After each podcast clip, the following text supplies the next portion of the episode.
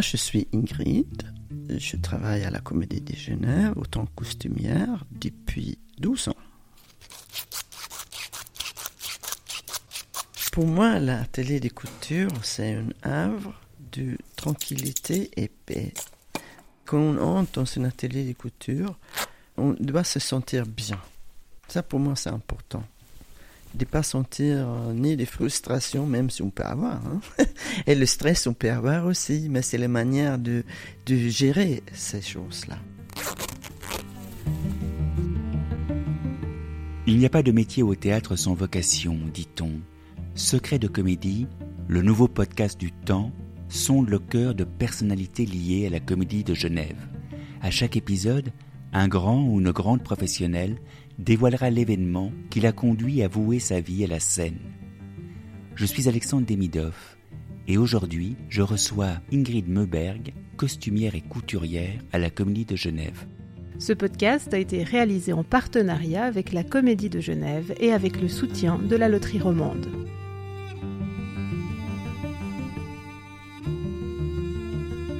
Qu'est-ce qu'une costumière, Ingrid? Une costumière, c'est quelqu'un qui travaille avec une metteur en scène, qui lit aussi le texte où on va créer les costumes, et qui a des visions, et qui trouve une piste pour des silhouettes, pour les couleurs, en discutant avec le metteur en scène, et euh, qui après, c'est pas tous les costumières qui créent les costumes moi, je le fais. Quand je suis costumière, je fais, disons, tout. Je fais la couture, je fais les patrons, je fais la totalité. Quoi.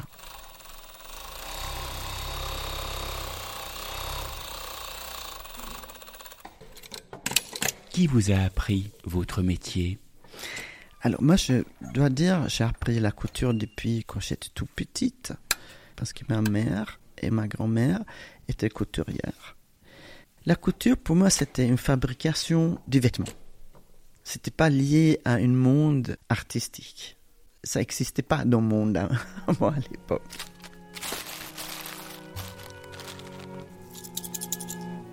Quel est le paysage de votre enfance en Suède, Ingrid? En Suède, mon paysage, euh, j'ai habité dans une ville de Göteborg, dans une banlieue. C'était pas facile. Mon, refuge à 11 et 12 ans, souvent c'était la bibliothèque. Adoré aller à la bibliothèque et eux m'aimaient bien parce que je, sortais toujours avec beaucoup de livres. Même si je lisais partout. Mais juste l'effet d'être dans une bibliothèque et voir toutes ces choses, ça m'a conforté, je dois dire. Et euh, c'était beaucoup les auteurs russes que je lisais à l'époque.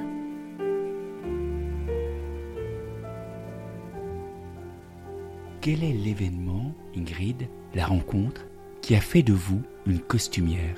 Alors, j'ai vraiment commencé à travailler avec les costumes avec euh, Théâtre Spirale pour le spectacle Naissance qu'on avait créé en Bourgogne et qui est joué à Avignon dans le Festival Off.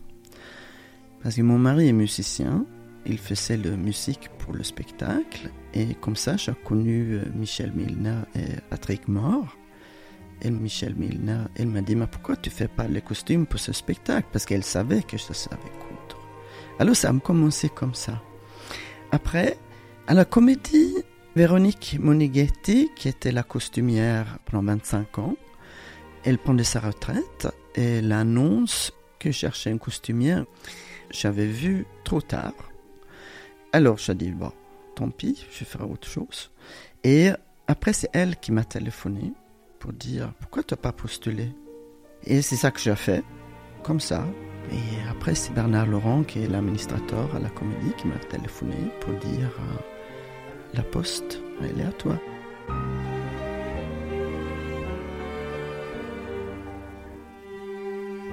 Quelle qualité il faut avoir pour être une costumière? Les qualités, et d'avoir justement une connaissance, autant costumière, une connaissance beaucoup de costumes en général historiques, d'avoir plein d'images dans la tête, quoi. D'avoir une certaine intelligence qui touche aussi la dramaturgie, parce que ça entre aussi en matière avec euh, les costumes. On a des costumières qui sont super, comme Anna Bambry ou Irène Schlattler, qui sont des costumières magnifiques, qui ne font pas la couture.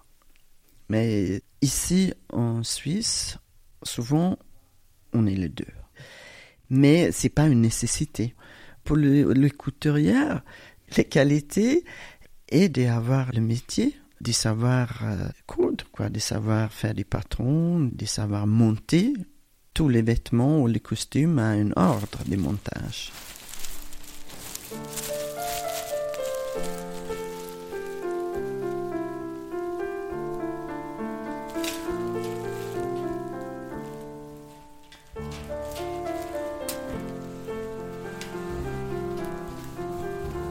Ingrid, quel est le bruit de l'atelier de couture?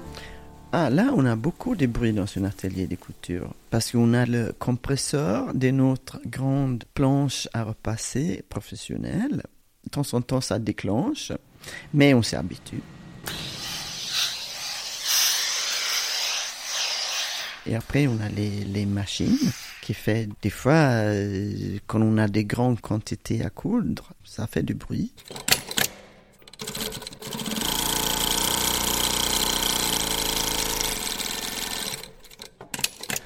Les ciseaux qui coupent un tissu ou qui coupent des papiers du patron. Ben ça c'est très agréable, surtout quand les ciseaux sont bien aiguisés.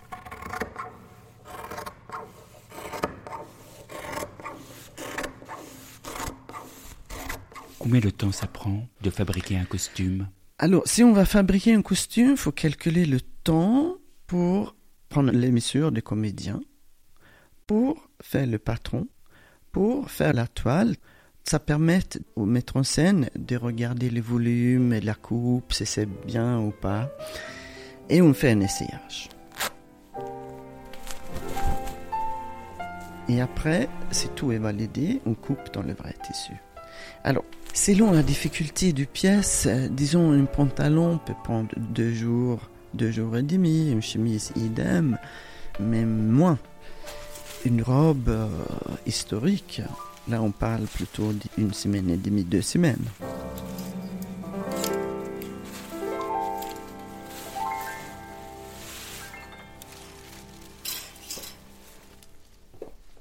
Bonsoir, je suis Rebecca Balestra et la première chanson s'appelle Gérard.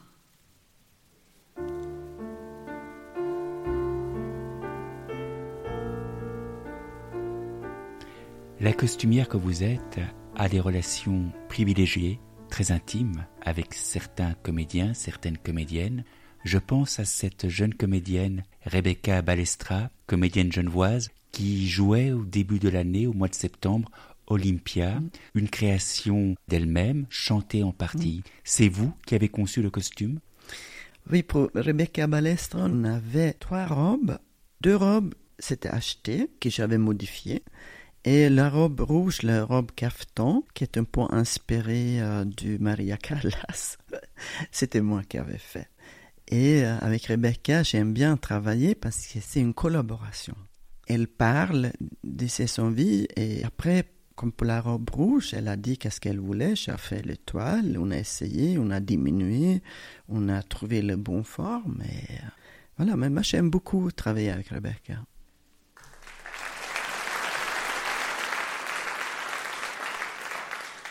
Alors ça, c'est un conseil de mise en scène que je me suis gentiment donné, c'est de ne jamais performer plus de 20 minutes dans la même tenue. Mais alors attention, hein, c'est l'avant-dernière tenue que vous verrez ce soir, hein, parce qu'on a mis tout le budget dans la location du piano. Qu'est-ce que vous admirez chez une comédienne ou chez un comédien? La voix. La manière de parler, de poser les phrases. Ça, je trouve magnifique. Mais je tremble. Je tremble. J'ai peur de quitter la terre soudain. Je sens mes jambes, je sens mon cœur. Tout est là encore, il me semble. Est-ce que les comédiens et les comédiennes sont reconnaissants à la costumière que vous êtes? Est-ce qu'ils manifestent cette reconnaissance? Oui, je trouve que les comédiens et comédiennes manifestent une connaissance vis-à-vis nous, les femmes qui travaillent derrière avec eux, autant habilleuse et costumière. Isabelle Huppert dit qu'un personnage naît quand le costume est là. Je suis d'accord avec elle. On peut, en écoutant les lectures, on commence à voir une bribe des personnages, parce qu'on l'entend dans la voix ou dans, dans le comédien. Mais c'est vrai, le moment que le costume est là et on fait le dernier essayage et on voit un changement chez le comédien. Et pour certains comédiens, j'ai vu ça, c'est magique. Parce qu'on voit une. C'est pas, c'est pas un soulagement, c'est peut-être que le costume les donne quelque chose euh, en plus dans leur personnage. C'est arrivé qu'un comédien demande d'ajouter des choses. Une poche en plus là, ou est-ce qu'on peut pas déplacer ça ou des... Et ça, je trouve qui est tout à fait justifié. Moi, Cassandre, et aucune autre des douze filles de Priam et des Cubes était destinée par le dieu lui-même à devenir divinatrice. Ingrid, il y a une légende qui court sur vous. Vous auriez sauvé Fanny Ardant. Il y a quelques années, elle jouait Cassandre dans une mise en scène d'Hervé Loichemol. Or, on lui aurait volé sa robe. C'est vrai qu'après le spectacle Cassandre, Fanny Ardant partait en Grèce et sa robe, elle était dans une valise qui était mise dans une coffre d'une voiture. Le technicien était censé l'amener avec lui pour aller en Grèce. Et quand il arrive à la maison pour sortir la valise avec la robe, elle n'était plus là, la valise. Et la robe, on ne pouvait pas trouver une deuxième, parce que c'était une robe Lanvin de 1960 peut-être, qui était trouvée à Paris. Et euh, on ne pouvait pas trouver une deuxième, ça n'existait pas. Fanny Ardant m'a téléphoné en panique. On fait quoi? J'ai dit une journée, je ne peux pas faire quelque chose. J'avais trop peu de temps. Alors je dis bon, qu'elle utilise la robe qui était déjà créée par une costumière américaine. Mais elle ne se sentait pas trop bien là-dedans. Mais après, j'ai refait la robe. Je n'avais pas les mesures de Fanny Ardant. J'avais l'image d'elle du spectacle, la première partie du spectacle qui était jouée à la comédie. Et j'ai mesuré et j'ai fait une gradation pour pouvoir faire le patron et tout. Et après, j'avais fait un essayage avec elle dans son hôtel. On avait fait un deuxième essayage à la comédie. Et heureusement que j'avais fait deux corsages, une avec du manche bouffant, comme la première robe, et une avec le manche beaucoup plus proche à ses bras. Et quand on avait essayé, elle me disait, tu sais, ces manches bouffants, j'ai jamais aimé. Je disais deux secondes, j'ai couru dans mon atelier où j'avais le deuxième corsage et euh, elle était super contente. Alors, mes bras montèrent vers le ciel. Je ne sais plus. L'ai-je crié ou l'ai-je seulement chuchoté? Nous sommes perdus. Malheur, nous sommes perdus. Justement, cette robe de Fanny Ardant, elle est comment? Alors, la robe de Fanny Ardant, elle est faite dans un tissu qui n'est pas un tissu qu'on peut le dire extraordinaire. C'est un tissu, un mélange de polyester et coton, banal, on peut même dire. Sa robe originale, elle était noire. Mais celle que j'ai fait, elle est un peu marron foncé. Parce que je voulais pas noir. Fait une teinture pour le descendre en couleur. Et après, elle a une corsage qui est euh, fixée sur une jupe avec des grandes plis pour donner une ampleur à la jupe. Et je pense depuis l'ourlet, parce qu'elle est longue, hein, depuis l'ourlet jusqu'au demi-cuisse, la jupe a des passementeries, des rubans en différentes couleurs. On a beaucoup de jaunes, rouges, un peu dorés, cette gamme de couleurs-là. Moi, j'avais même fabriqué certains rubans de ça pour les couleurs, quoi, pour donner un peu cette coloration. Et avec justement les passementeries, ça prend énormément de temps et ça vient lourd après. Elle était lourde, sa robe. Je pense que si je pouvais choisir un costume à emporter chez moi, c'est la robe de Fanny. Parce que j'ai mis beaucoup de moi-même là-dedans. C'est justement le travail, les audaces de ce travail que j'ai eu, que ça me plairait bien. Ingrid, vous suivez les répétitions du début jusqu'à la fin? J'aime faire ça. Et je n'arrive pas toujours à suivre les répétitions du début à la fin. Mais suivre les répétitions, c'est quelque chose que je tiens au corps parce que c'est là qu'on voit le premier pas ou le premier bout du texte que les comédiens font avec le premier rencontre avec leur rôle. Et euh, si c'est moi qui est directement sur la production, c'est pas forcément que j'ai le temps. J'essaye, mais c'est pas toujours euh, que je peux le faire. Surtout si on a beaucoup de fabrication à faire, j'ai plutôt dans mon atelier à faire la couture.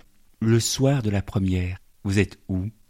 Souvent, ou je suis encore dans l'atelier, avant d'avoir fait le tour dans les loges pour dire merde à les comédiens, pour euh, surveiller que tout va bien. Des fois, même pour calmer un peu les nerfs, de rigoler un peu avec les comédiens pour détraquer la chose. Mais je suis rarement dans la salle la première. C'est pas quelque chose que j'aime. Pourquoi vous n'aimez pas assister aux premières? Moi, j'aime assister à la répétition. J'aime euh, assister à les générales, mais la première, c'est déjà comme on, là, on donne le cadeau, on, on donne quelque chose au public.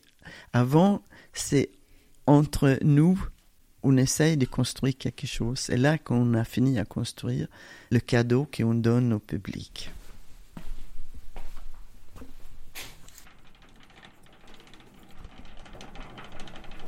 Où sont les costumes, Ingrid? Où est-ce qu'ils sont rangés?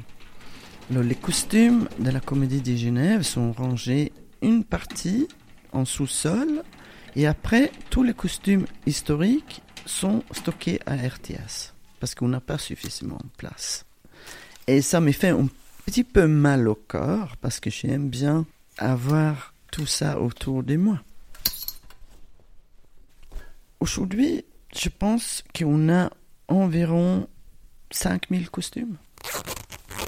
Quelques années en arrière, j'avais compté dans l'ancien stock de la comédie, au euh, philosophe, j'avais compté un par an. C'est presque ridicule à le dire. j'avais compté un par an. C'était à l'époque 4600.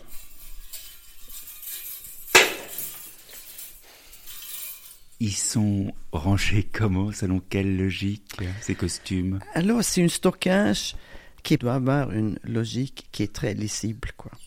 Le nôtre, elle est rangée, pas selon les tailles, parce qu'on n'a pas suffisamment de pièces de chaque chose pour faire ça, mais c'est manteaux dans les différents matériels, disons les trench coats sont classés ensemble, le manteau noir, disons c'est souvent les couleurs. Les couleurs est carreaux ou rayures.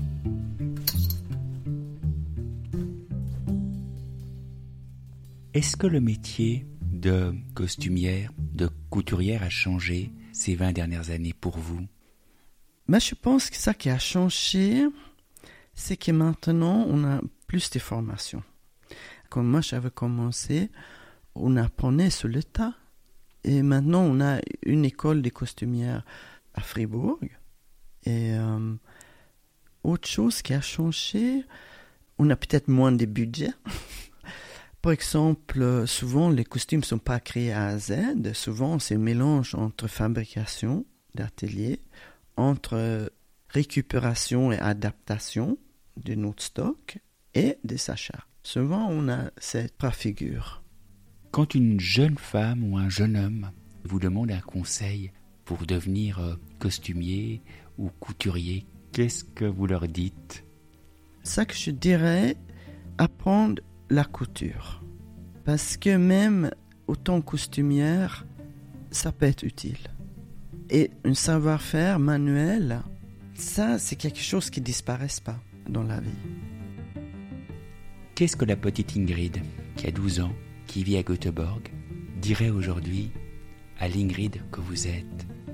La petite Ingrid a 13 ans, elle dirait à l'Ingrid que je suis maintenant, que j'ai fait un sacré voyage entre 13 ans et moi j'ai 63 ans aujourd'hui.